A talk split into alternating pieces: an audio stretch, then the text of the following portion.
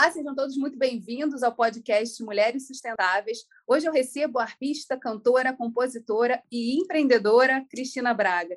Ela ocupou durante 30 anos o cargo de primeira arpista da Orquestra Sinfônica do Teatro Municipal do Rio de Janeiro, é professora da Universidade Federal do Rio de Janeiro de harpa. Com a mesma leveza que toca músicas clássicas, Cristina inclui em seu repertório samba, choro e bossa nova. E mais recentemente criou um espaço em meio à natureza para ampliar a percepção e as sensações que a música e esse contato podem proporcionar. Localizado no Vale do Café, o Uanaetê é um jardim ecológico de 135 metros quadrados, aberto à visitação, que propõe uma reflexão sobre arte e natureza e possui atrações permanentes surpreendentes, como o Bosque dos Sinos, a Árvore dos Cristais, a Árvore das Infinitas Possibilidades, cheia de fitas de cetim para você enlaçar seus desejos, cinco gramados com vistas deslumbrantes, trilhas com placas de exercícios e meditação, teias entre árvores para descanso ou movimento, escaldapés, piscina de lama e chuveirões. Desde a sua inauguração, mais de 30 mil mudas foram plantadas em Uanaetê. É de fácil acessibilidade às margens da RJ 121 em Sacra Família, a duas horas da cidade do Rio de Janeiro, 15 minutos de Vassouras e 20 de Miguel Pereira. Já é um convite aqui a todos conhecerem esse espaço e poderem se conectar e conhecerem a Cristina também, que está sempre lá é, fazendo shows maravilhosos. O nome, o Anaitê, ele teve uma inspiração numa língua geral e significa multidão de vagalumes. Encontro encantador que é visto com frequência no entardecer da região do Vale do Café. Cristina, seja muito bem-vinda ao Mulheres Sustentáveis, esse podcast que foi criado para conhecer a trajetória de mulheres que, a partir da sua vivência, inspiram e provocam mudanças reais no mundo. Conta para a gente um pouco mais sobre como essa trajetória da música, precursora da harpa no Brasil e no exterior, reconhecida internacionalmente, se encontrou nesse espaço, com esse espaço encantador que é o Anaitê. Sim, é um prazer estar aqui com você, com vocês. É, som e natureza são coisas indissociáveis. Acho que acho que o caminho foi foi principalmente para quem nasce no Brasil, né? Você vê esse caminho tão, tão junto de muitos músicos, né? Você vê o Vila Lobos muito junto da natureza, Tom Jobim muito junto da natureza, Fátima Guedes, Tete Espíndola, quantas pessoas é, têm esse caminho porque o, o, o nosso o nosso território ele é muito musical mesmo, né? Ele, é, ele tem uma, um som, uma música muito bonita. Então, sempre falei, há muito tempo eu digo que se eu não fosse artista, eu seria jardineira. E o Anaitê foi uma, uma grande chance de unir isso daí. Um, eu amo o Vale do Café, conheço desde que nasci, vou lá desde criança. Tive uma babá maravilhosa que me contava para dormir lá nas férias todas as histórias de mistério e lendas daquele, daquele grande vale, assim, que é a maior bacia do Sudeste, né, que tem, enfim, é, é uma pororoca de muitos povos, ali da cultura de muitos povos, e cresci apaixonada por essa região, que é uma região linda, riquíssima, enfim. O Anaetê está num município que tem 57% de Mata Atlântica, que é Paulo de Fronten, está muito pertinho, como você falou, é, não só de Vassouras e, e, de Miguel Pereira, mas também de São Paulo, de o Vale está no meio entre São Paulo, Minas e Rio, né? Um, é um lugar muito bacana também é, de passagem de junção de ideias, né? E aí foi isso, o Ricardo Medeiros, que é contrabaixista, compositor, meu marido e eu também sempre gostamos de juntos da região, é, de ir para o sítio lá no intervalo das turnês, e aí a gente acabou adquirindo um pasto abandonado. E lá hoje, gente, já são mais de 100 mil mudas plantadas, assim, a cada ano a gente planta, e, e enfim, é, tem sido uma aventura uma aventura linda. E o que é interessante, né, que é uma aventura compartilhada. É, vocês poderiam ter adquirido espaço, ter plantado, ter trabalhado tudo ali, mas foi justamente um espaço que é aberto à visitação das pessoas, à interação e à possibilidade também de ser um palco junto da natureza para vocês dois tocarem. Então é muito comum assim a gente ver anúncio de shows. Como é que funciona assim? Como é que é a rotina sua no Anaitê e como é que assim como é que é o seu dia a dia? Eu faço a direção artística do Anaitê. É, o Ricardo Medeiros é, é, o nosso diretor-geral, a gente tem ali uma equipe maravilhosa, espetacular de, de pessoas lindas, são os anfitriões, né? nós somos anfitriões lá em Manaité, todos, recebendo as pessoas naquele jardim. Um jardim é, um, é um, por natureza, um, um, um livro aberto, natural, cultural, das... É, das civilizações. Você vê isso desde sempre, né?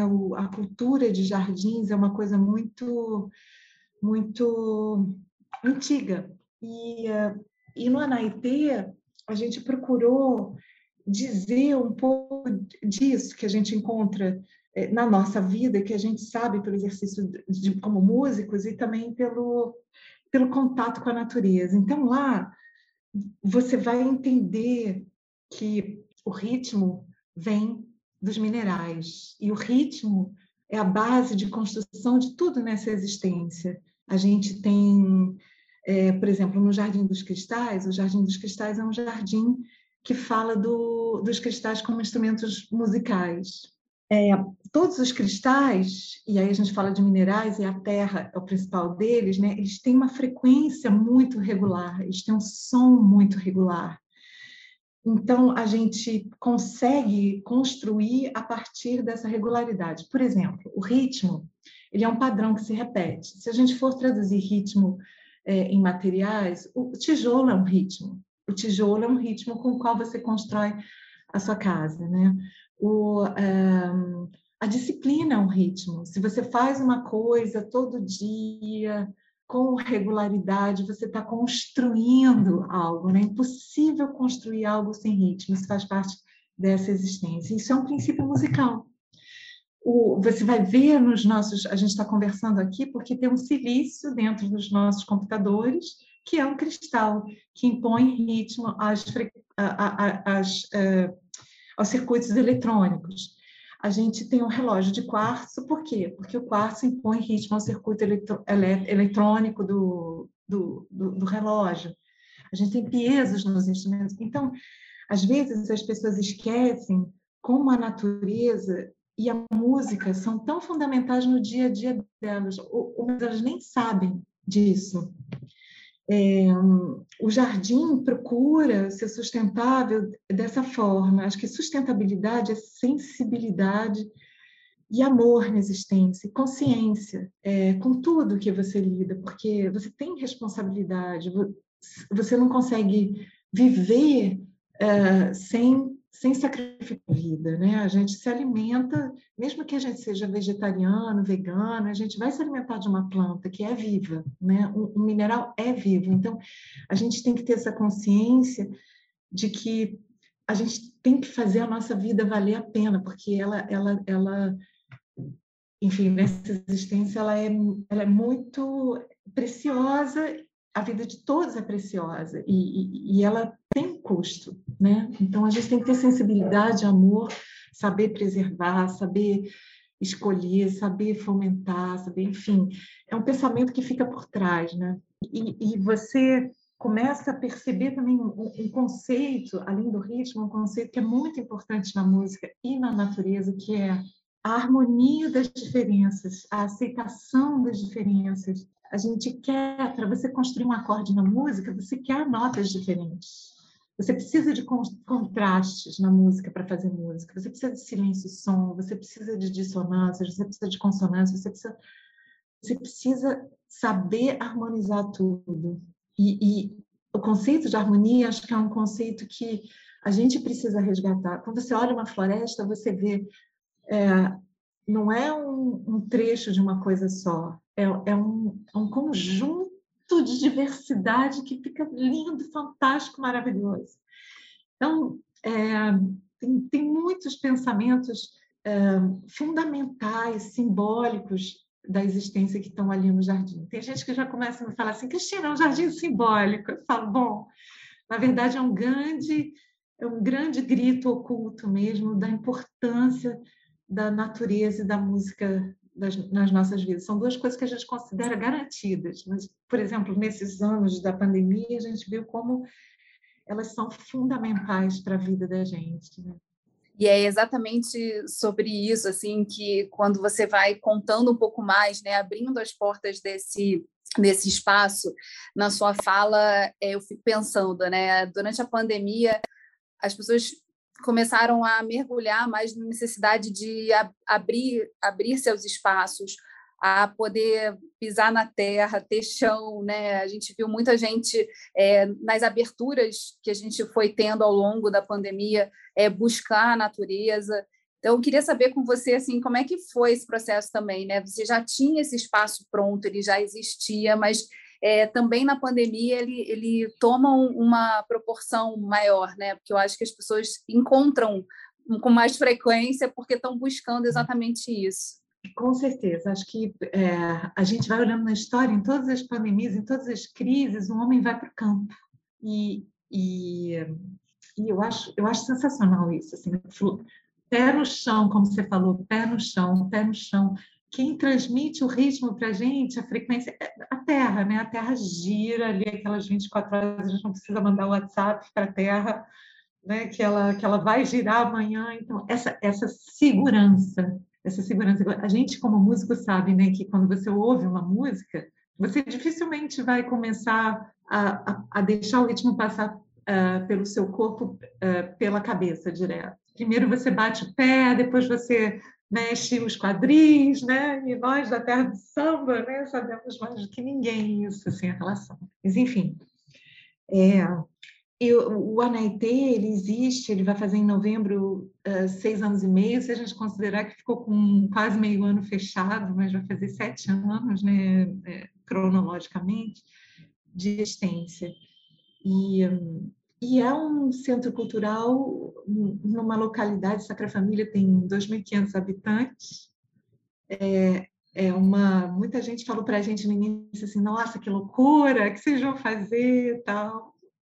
Mas a gente foi fazendo com muita persistência, muita disciplina, muito ritmo, é, sentindo o tempo. E, e a gente teve assim um crescimento lento, né? O Anaitê começa a ter uma, a gente começou a vislumbrar que a gente vai talvez ser sustentável mesmo nesse ano. É, mas a gente estudou jardins sustentáveis no Brasil, a gente viu que é uma coisa que demora, que tem que ter paciência, afinal de contas eu sou uma arpista, uma arpista sabe que tem que ter paciência, a gente tem peças que às vezes demoram 15 anos para ficar prontas, então é uma coisa que a música também ensina, né? Você tem que persistir. E, e a gente viu realmente, Geisa, como você falou, pessoas é, principalmente de metrópoles, que, que buscam o jardim. A gente tem 80% do nosso público vem do Rio, Janeiro Cidade, depois vem de Volta Redonda, São Paulo, Juiz de Fora, pessoas da região do entorno também vêm, eles vêm mais assiduamente, né? Assim, vem várias vezes porque está perto, vem muitas vezes para mostrar para um amigo que veio de fora. Então, olha, vamos lá, assim, é tão legal a gente ver isso, né? E, um, e, e a gente realmente sentiu que as pessoas estão estão procurando mais a natureza. A gente procurou, Giz, a gente é um centro cultural, mas a gente procurou, como a gente não podia fazer é, shows, porque aglomeram, né? Até o momento a gente não, ainda não pode fazer é, shows no município de Engenheiro Paulo de Fronteira, mas é, a gente procurou ver o que a gente tinha. Então a gente fez festivais de estrelas cadentes, festivais de lavanda, festivais de girassóis. A gente vai ter agora em final de outubro, início de novembro, talvez uma floração de girassóis. A gente procurou ver o que a gente tinha. A gente criou beberagens mágicas baseadas na história da região, na cultura da região. Né? O Vale do Café foi quase todo aberto por Garcia Paz Leme, que era filho do Fernão Dias Paz Leme, o caçador de esmeraldas. Então, a gente tem um chá de esmeraldas, que você encontra uma esmeralda no fundo e leva para casa. Você tem um chá de ametista com lavanda, você leva ametista para casa tem uma tisana de rosas brancas, que é uma tradição no Vale do Café. A gente vai resgatando esse saber cultural, que é muito da nossa área, e vai pensando o que pode fazer com, com esse time maravilhoso que tem lá, fantástico. A gente se reúne uma vez por mês e todo mundo dá ideias também. Essa frequência que você descreve para o espaço do Anaitê, ela bate muito com todas as análises né, que estão sendo feitas pelo setor de turismo, né, de que a, com, com a pandemia as pessoas estão buscando lugares próximos. Então, há também todo um processo de redescoberta, principalmente dos cariocas, da galera aqui da, da metrópole, da região metropolitana, das riquezas e da história que o Rio de Janeiro encerra no seu território. E o Vale do Café tem recentemente também trabalhado muito mais fortemente essa questão da identidade é, de, um, de circuitos que podem ser, que podem mostrar mais dessa história que está tão assim, impressa nas construções, é, em, todo, em tudo que aconteceu a partir do Vale do Café é, em termos de economia também do Rio. Então, assim, é um processo muito interessante de como a passagem pelo Anaitê também permite esse, essa conexão com o local e com, essa, com toda essa história. Sim, o Anaitê fala, fala, da, fala principalmente da natureza do Vale do Café. A gente teve, já teve lá é, três solturas de pássaros feitas pelo INEA, então a gente viu ao longo dos anos, a gente planta muitas, muitas árvores que atraem passarinhos, as aroeiras, as pitangueiras, porque os passarinhos são os músicos da natureza. A gente não pode ter um jardim dedicado à música que não tenha muitos passarinhos. Então, é, a, gente, a gente chama a atenção para essa beleza, esse santuário cultural e ecológico que é, é o Anaitê, que é o Vale do Café, perdão, e, e do qual o Anaitê faz parte. Então, é, é, muito legal você ter citado isso, Geisa. Quem tiver interesse, tem um, um site que é o valedocafeturismo.com, que é feito pelo Convention Visitors Bureau da região Vale do Café, e que, e que fala muito na parte do Apaixone, você tem uma descrição muito grande disso. O, o, o, Vale ele vem a ter supermercado na década de 90. Muitas estradas elas vão ser vão ser asfaltadas nos anos 2000. Então, a gente está falando de uma coisa muito recente. E aí você chega lá, você tem as rezadeiras, os calangueiros, folia de reis, maculelê de facão, jongo, a gente já fez muitas coisas com eles no Anaitê, né? A gente a casa deles lá. É, você você vai encontrar assim como que um, um tubo conservado, um mini tubo da brasilidade ali, né?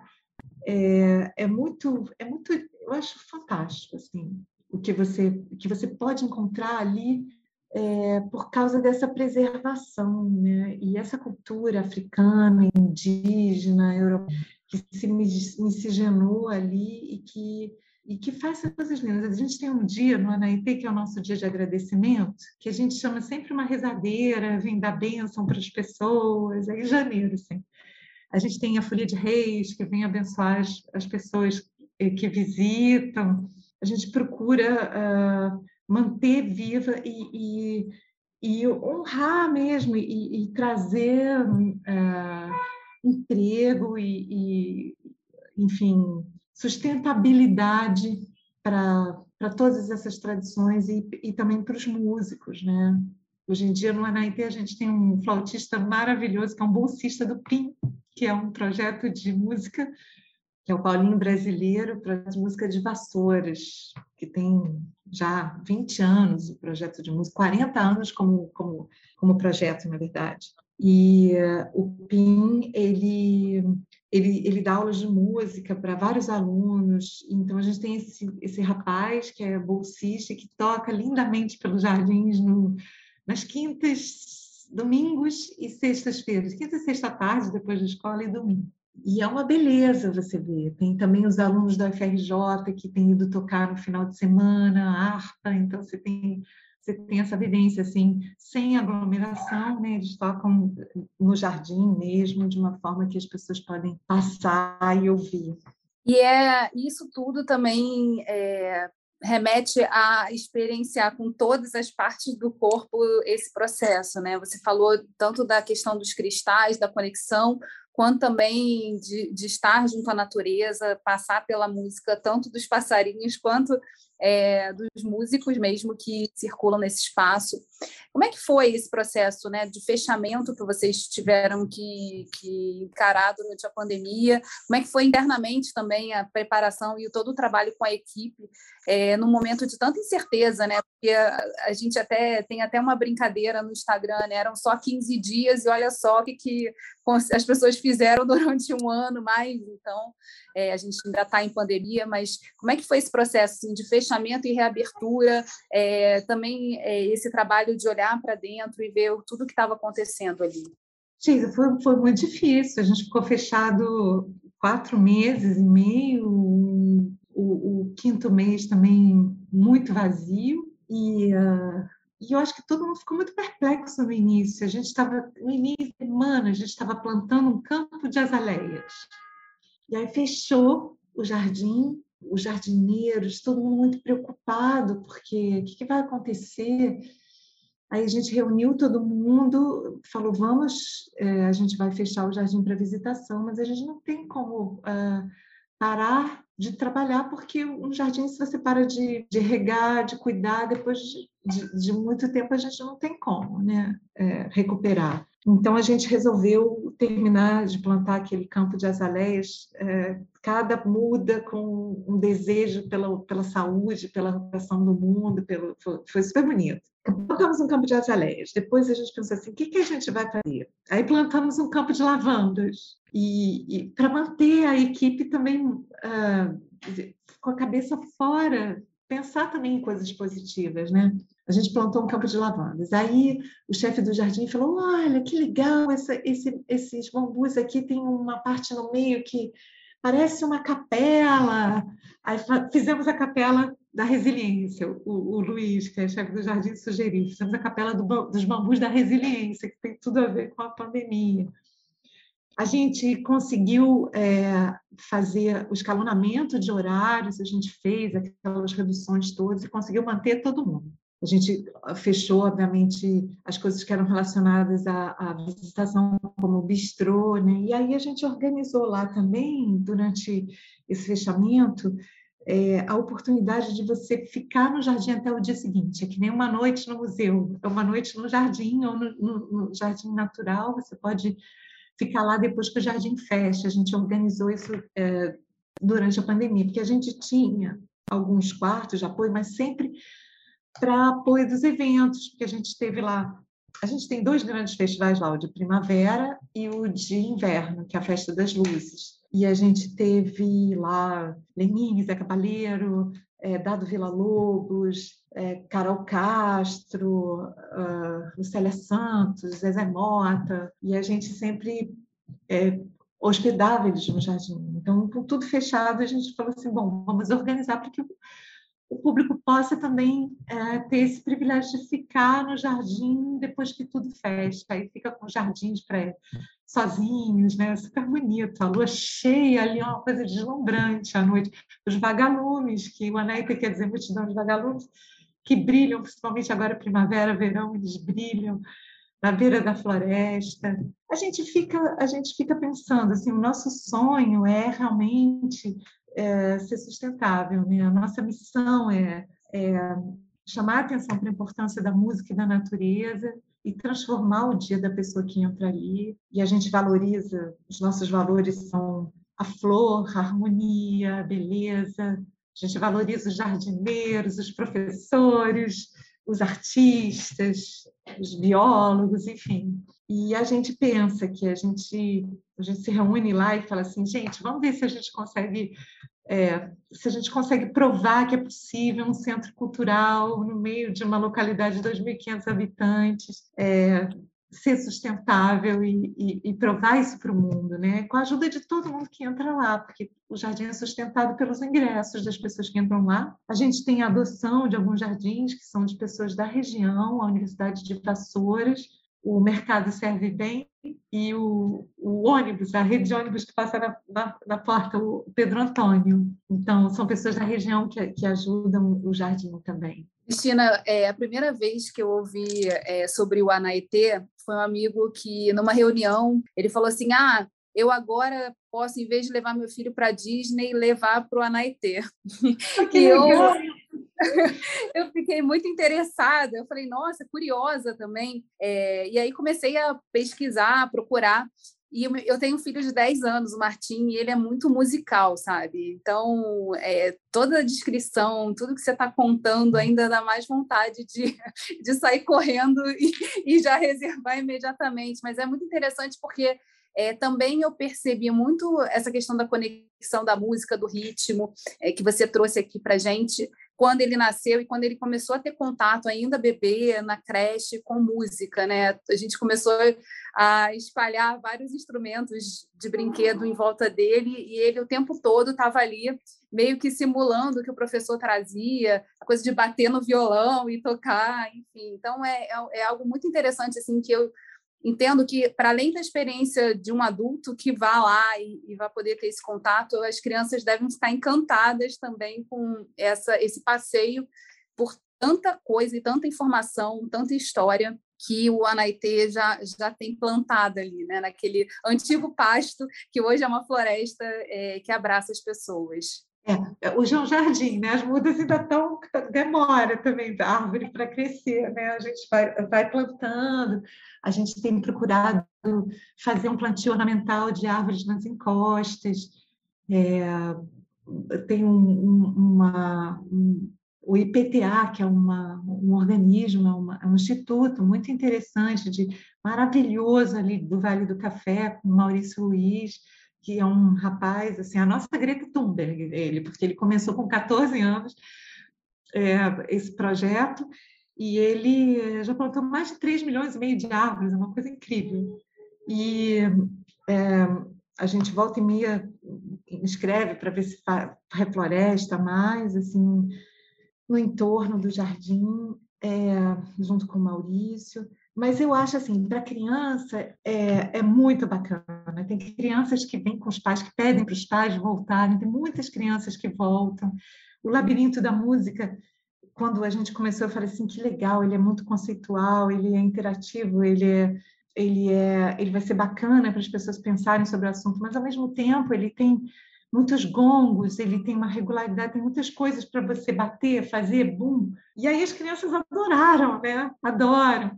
Então, apesar de não ter, assim, especificamente, a gente tem uma área que tem uma rede em forma de teia de aranha, é, e, e, a teia de aranha é muito interessante, porque no Vale ela é tida como sagrada, as pessoas não tiram teia de aranha. Porque ele, uma vez eu perguntei para um senhor assim, mas vem cá, que história é essa? Por que não tira a teia de aranha? Isso é preguiça, não é possível. Aí ele falou assim: não, dona Cristina, é o seguinte: a formiga, a senhora já viu? Ela trabalha, trabalha, trabalha, trabalha. A aranha, ela trabalha, constrói aquela rede dela, a teia dela, depois ela fica esperando só a comida cair. Então, ela trabalha com inteligência. Eu achei isso tão legal, né? Então, tem umas teias de aranha espalhadas no jardim, a gente tem o bosque dos sonhos que a gente fez na pandemia também, que foi com as crocheteiras da região, da mulher, de um coletivo Mulheres do Vale, que tem essa homenagem, tem várias teias de aranha nos, nos motivos lá deles. Mas, enfim, tem um universo muito interessante para você fazer um passeio com, com seu filho. A gente é, agora a gente não está podendo, mas assim sempre na Semana das Crianças a gente faz uma casa de doces.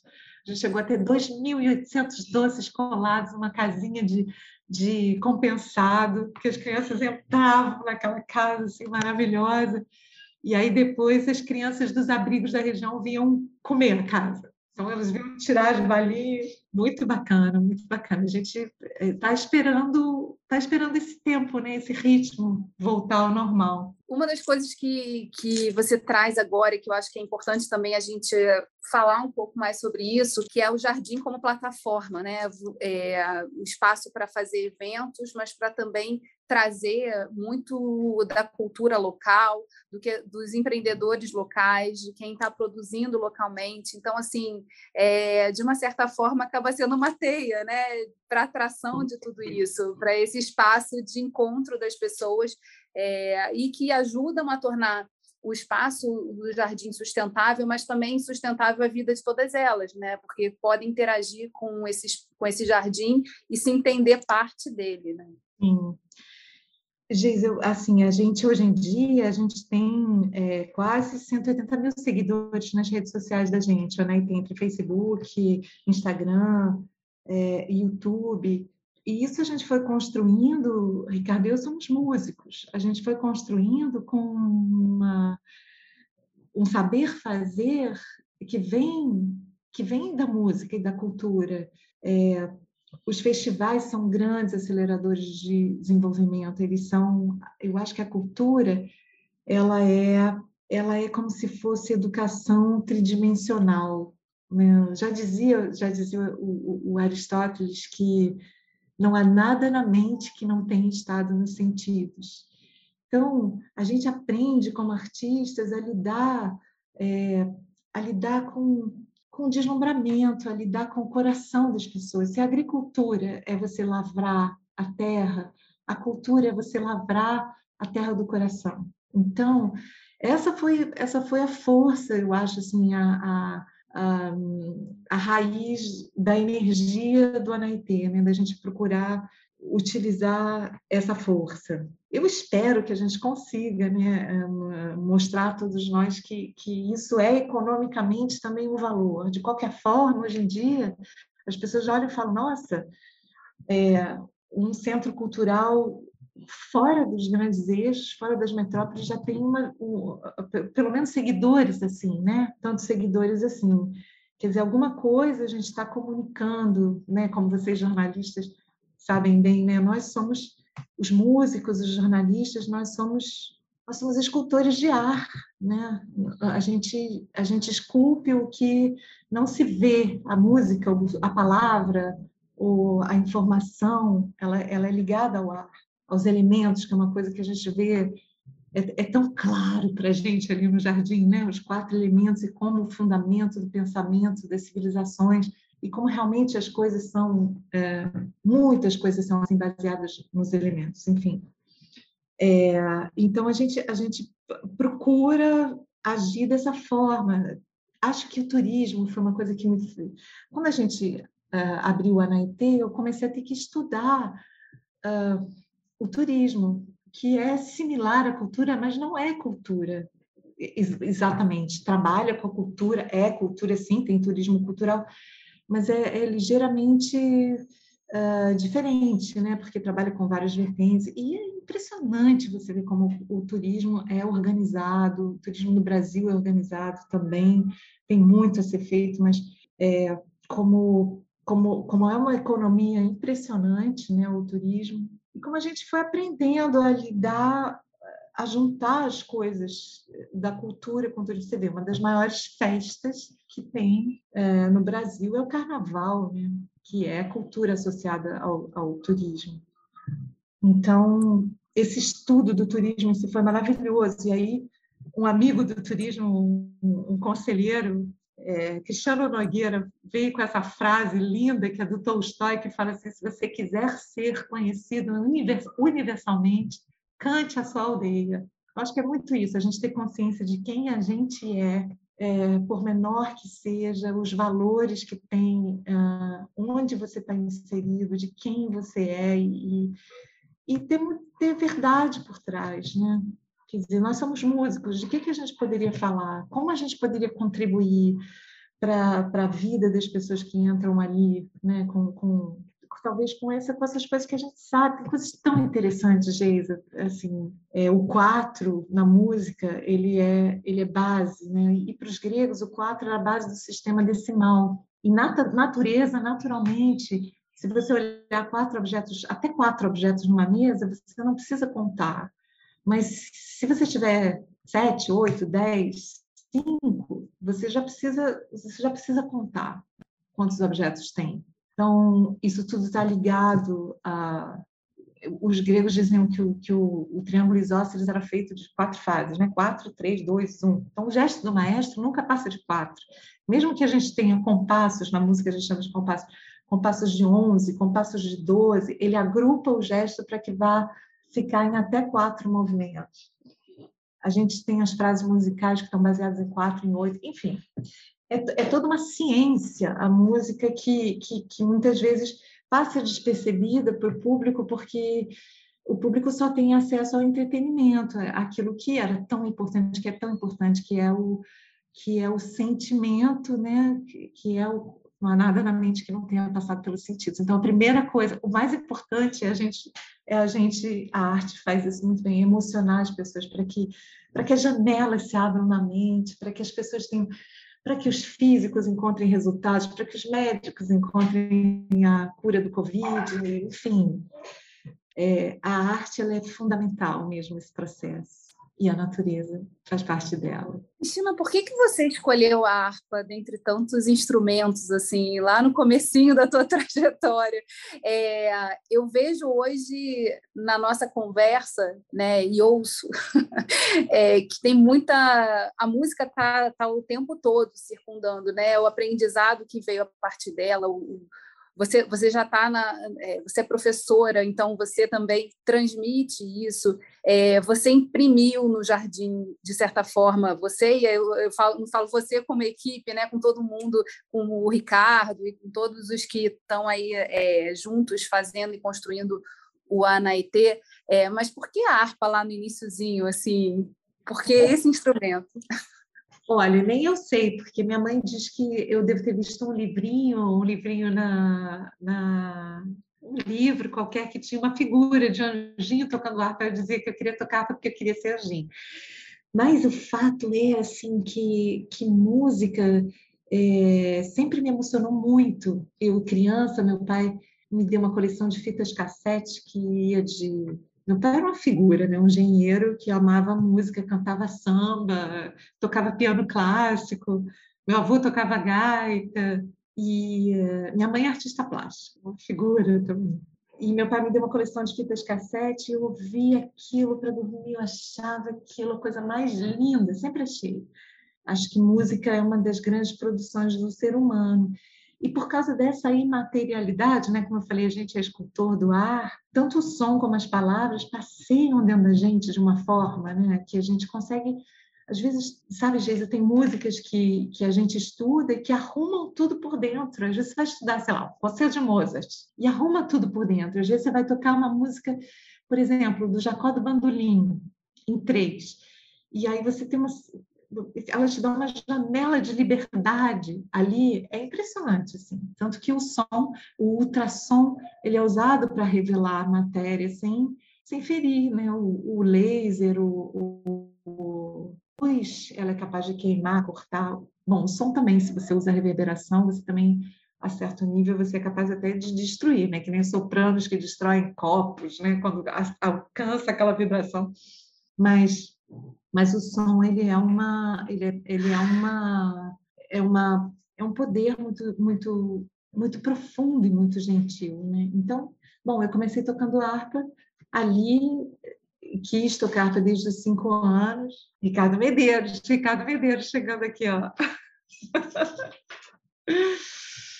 É, desde os desde os três anos eu queria tocar harpa. Aos cinco anos meus pais falaram minha filha vai tocar piano que história é essa de harpa? Então, comecei estudando piano, na escola de música da UFRJ, iniciação musical lá, e depois, aos 10 anos, eu continuava falando que queria tocar harpa, e duas tias avós me levaram para tocar harpa. E, ao mesmo tempo, eu ia nas férias para o Vale do Café.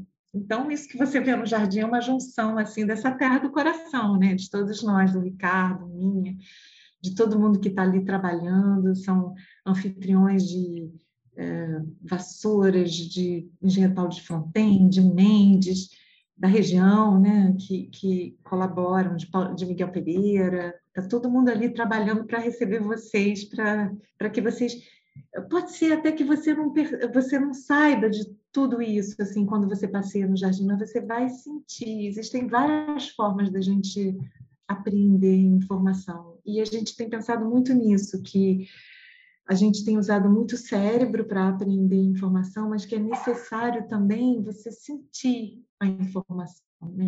É, voltar um pouco para a sensibilidade, né?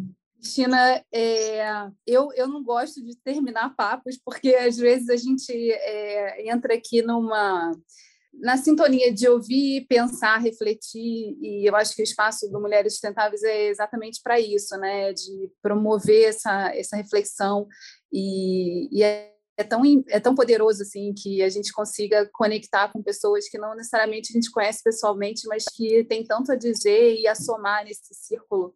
É, que tem esse nome Mulheres, mas não é exclusivo para mulheres. Eu acho que a gente tem que chamar todos para essa grande roda. E eu te agradeço muito por ter aceitado o convite, é, de ter ajustado a agenda para poder é, tá aqui com a gente. Eu tenho uma pergunta que eu sempre faço, assim, é, sobre que tem a ver com conexão também, né? A gente tem vários desafios no dia a dia e a construção do jardim você traz também, né? É, é um desafio tornar sustentável esse espaço, mostrar que, que economicamente é viável também você apostar na natureza. E hoje é todo o discurso, né, que a gente vê é, os negócios já falando sobre isso, os CFOs do mundo olhando para a sustentabilidade como também essa parte econômica. E aí eu queria é, saber de você, assim, nesses momentos mais desafiantes, é, além da música, que é um grande berço, acho, de abastecimento, né? A própria, própria tocar um instrumento, você falou, né? De se arrumar por dentro a partir da música. É, com o que, que você se conecta, né? Eu acho que é óbvio em todo o assunto que a gente falou, mas eu gosto de fazer essa pergunta porque também é uma forma da gente organizar é, e falar sobre, sobre essa questão é, desse eixo tão importante né, na sustentabilidade do ser humano, que é a religiosidade. E aí, não falando especificamente de religiões, mas de tudo que nos conecta com essa natureza, com esse espaço superior. Então, é, e os papos normalmente vão, é, deixam essa mensagem. Né? Então, queria que você falasse um pouquinho é, sobre essa questão da, da, conexão. Como é que ela acontece para você e com você, né? nesses momentos mais desafiadores, quando a gente, por exemplo, fechou fechou o jardim, pensou como é que a gente vai fazer para manter a vibração aqui e essa e todo esse espaço sendo é, crescendo para ficar pronto para as pessoas. Como é que é esse processo para você? É, a gente, eu acho que o ser humano é um grande, é um grande, é, é, um, é como se fosse um grande vaso, né? A gente é imperfeito, todos nós somos imperfeitos, mas eu acredito muito é, no divino que está em tudo e em todos. Eu sou, eu sou cristã, eu brinco que meu guru é Cristo, né? e, e acho que que aquela frase Deus é amor, né? Onde, então amor é Deus. Onde tem amor, se a gente busca, a gente busca a gente tem isso até na, na, nas missões da NAIT, a gente busca provar essa máxima, que o amor é a energia mais próxima que existe no nosso trabalho cotidiano. É fácil? Não, é difícil pra caramba. Coisa mais difícil que tem, porque nós somos todos, em primeiro lugar, seres humanos, né? Mas a gente pelo menos tenta. E também isso que a Árvore das Infinitas Possibilidades fala muito disso, né? É, é baseado numa oração da Madre Teresa de Calcutá, que fala disso, que são as infinitas possibilidades do destino. A gente ter fé, a gente acreditar naquilo que não se vê, que de certa forma também é ritmo, né? Também está ligado à música, aquilo que não se vê. E, e sim, assim, aquelas horas que a gente fala assim, caramba, que loucura que a gente está fazendo. Aí você tem que, você tem que, eu levanto os olhos assim e falo, ai, pelo amor de Deus, né? Vamos, vamos, vamos ver como é que a gente pode prosseguir, como vai fazer. A vida é de altos e baixos. Tem uma amiga muito bacana, é, ela é judia cabalista, e ela fala isso. Ela fala: Ó, oh, Cristina, já viu seu eletrocardiograma? Seu eletrocardiograma é de altos e baixos. Quando fica reto, ferrou.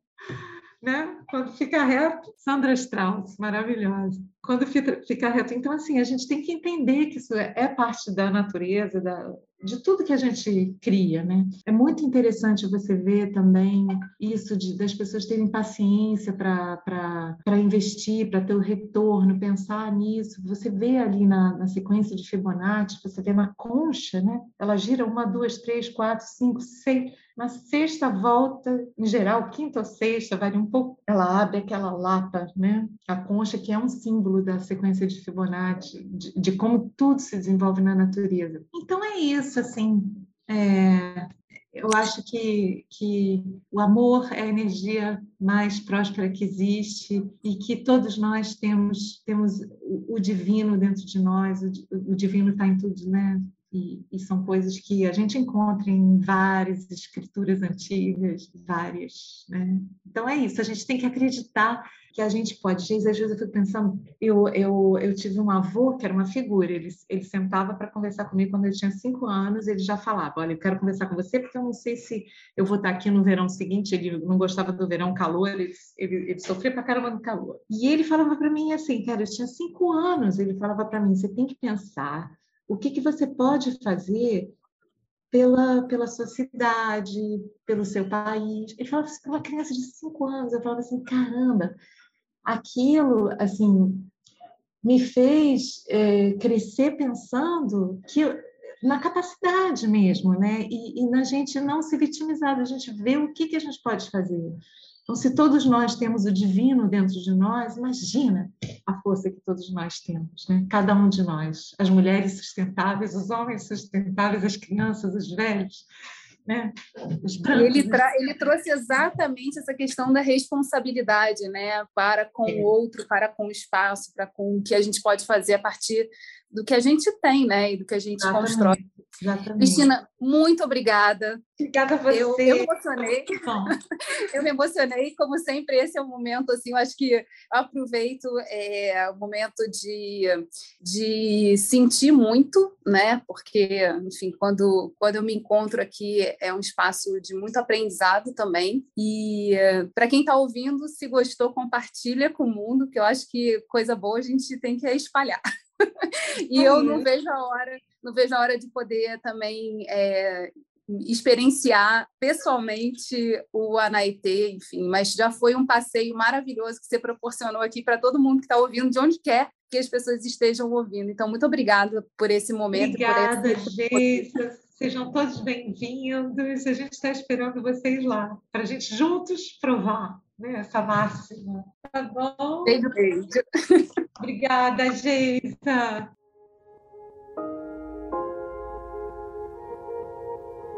Thank.